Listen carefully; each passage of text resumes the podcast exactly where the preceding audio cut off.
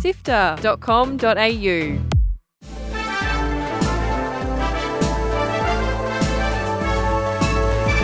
Hi, I'm Fiona Bartholomaeus. And I'm Mitch Loh. Welcome to Walkthrough, Sifter's weekly recap on the biggest news in video games. This week, a Final Fantasy VII spin off is shutting down. Valve accidentally, in quotation marks, shows off emulators on the Steam Deck, and a Silent Hill 2 remake is confirmed. Here is the news for Sunday, 16th of October.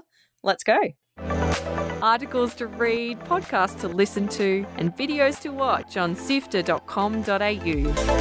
Valve said the quiet bit out loud by showing off a Nintendo Switch emulator in their latest Steam Deck promo video.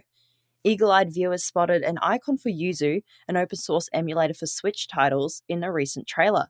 An updated version of the video was uploaded shortly after, but some saw it as an acknowledgement of the fact that emulating games is extremely popular on the handheld. As part of this announcement, Valve ditched the pre order system for purchases, with anyone able to buy one straight away. That is, if you're in the US. There is still no way to buy a Steam Deck in Australia yet. Come on, Valve, seriously? Yeah, just like the Google story a couple of weeks ago, I don't really feel connected to this one because I can't get one yet, so we'll wait and see.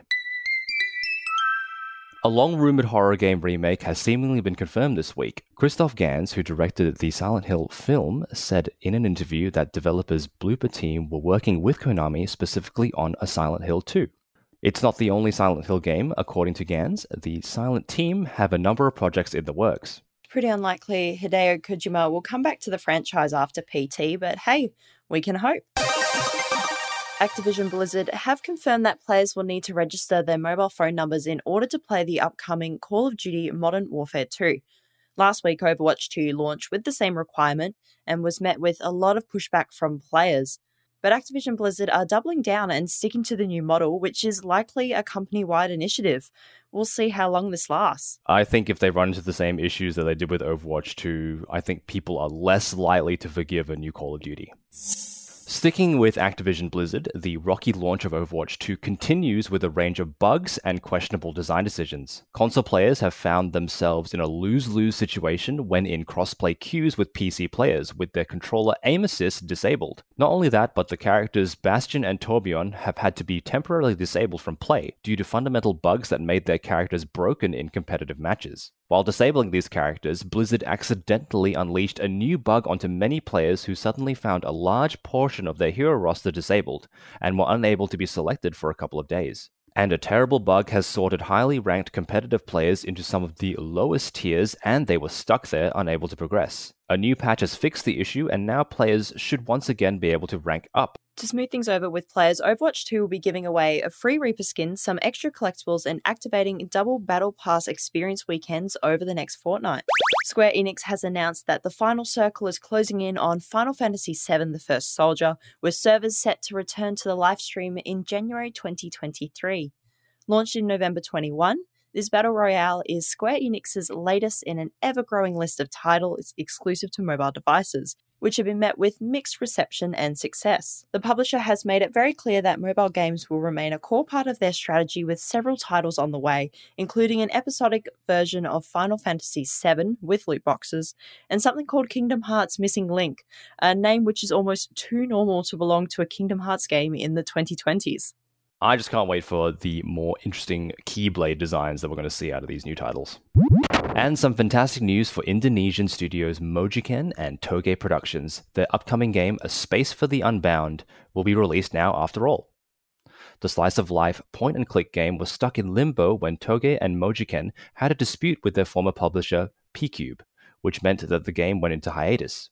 Chorus Worldwide will now publish the game globally on consoles with details on the release promised soon as a big fan of Coffee Talk, I'm incredibly happy that they're able to go ahead with the launch of a game that they've worked so hard on. I really can't wait to play this one.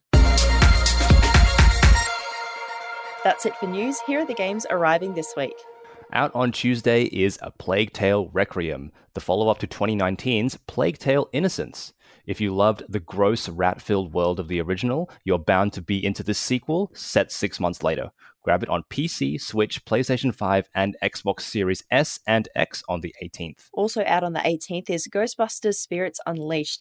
It's a multiplayer shooter hunter game where you play as either the Ghostbusters in first person shooter action or as ghosts in third person haunting mode. It's out on PC, PlayStation, and Xbox this Tuesday. The Mario plus Rabbids sequel is here titled Sparks of Hope. The first entry was a surprise hit for turn based strategy fans, and this new entry looks to be delivering more of that quality action.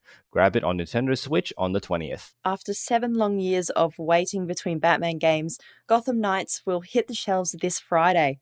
Players will be able to take control of four of Batman's most competent sidekicks to uncover the mystery behind the Court of Owls. It's out on PC, PlayStation 5, and Xbox Series S and X on the 21st. And lastly, we have New Tales from the Borderlands, a Telltale style choice based narrative adventure set in the world of Borderlands. It's out on all platforms this Friday.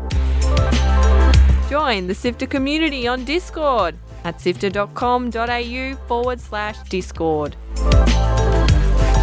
This has been walked through by Sifter. My name is Fiona Bartholomaeus. And my name is Mitchell. Thank you so much for listening. We know you love listening to Sifter, so if you'd like to support our work, we've got a Ko-Fi where you can contribute whatever our work is worth to you. Even a small amount makes a big difference to us. You can head to sifter.com.au forward slash support, or even a couple of dollars will help us keep making the shows you love. Sifter is produced by Nicholas Kennedy, Kyle Pauletto, Fiona Bartholomaeus, Daniel Ang, Daniel Hines, and Adam Christou. My name is Mitch Loh. I am the senior producer, and Gianni Di Giovanni is our executive producer. Thanks to Brian Fairbanks from Salty Dog Sounds for composing the walkthrough theme tune. Thanks to both Audio Technica Australia and Omny Studio for their support of Sifter's three podcasts. Thanks again for listening, and we'll be back with more news next Sunday.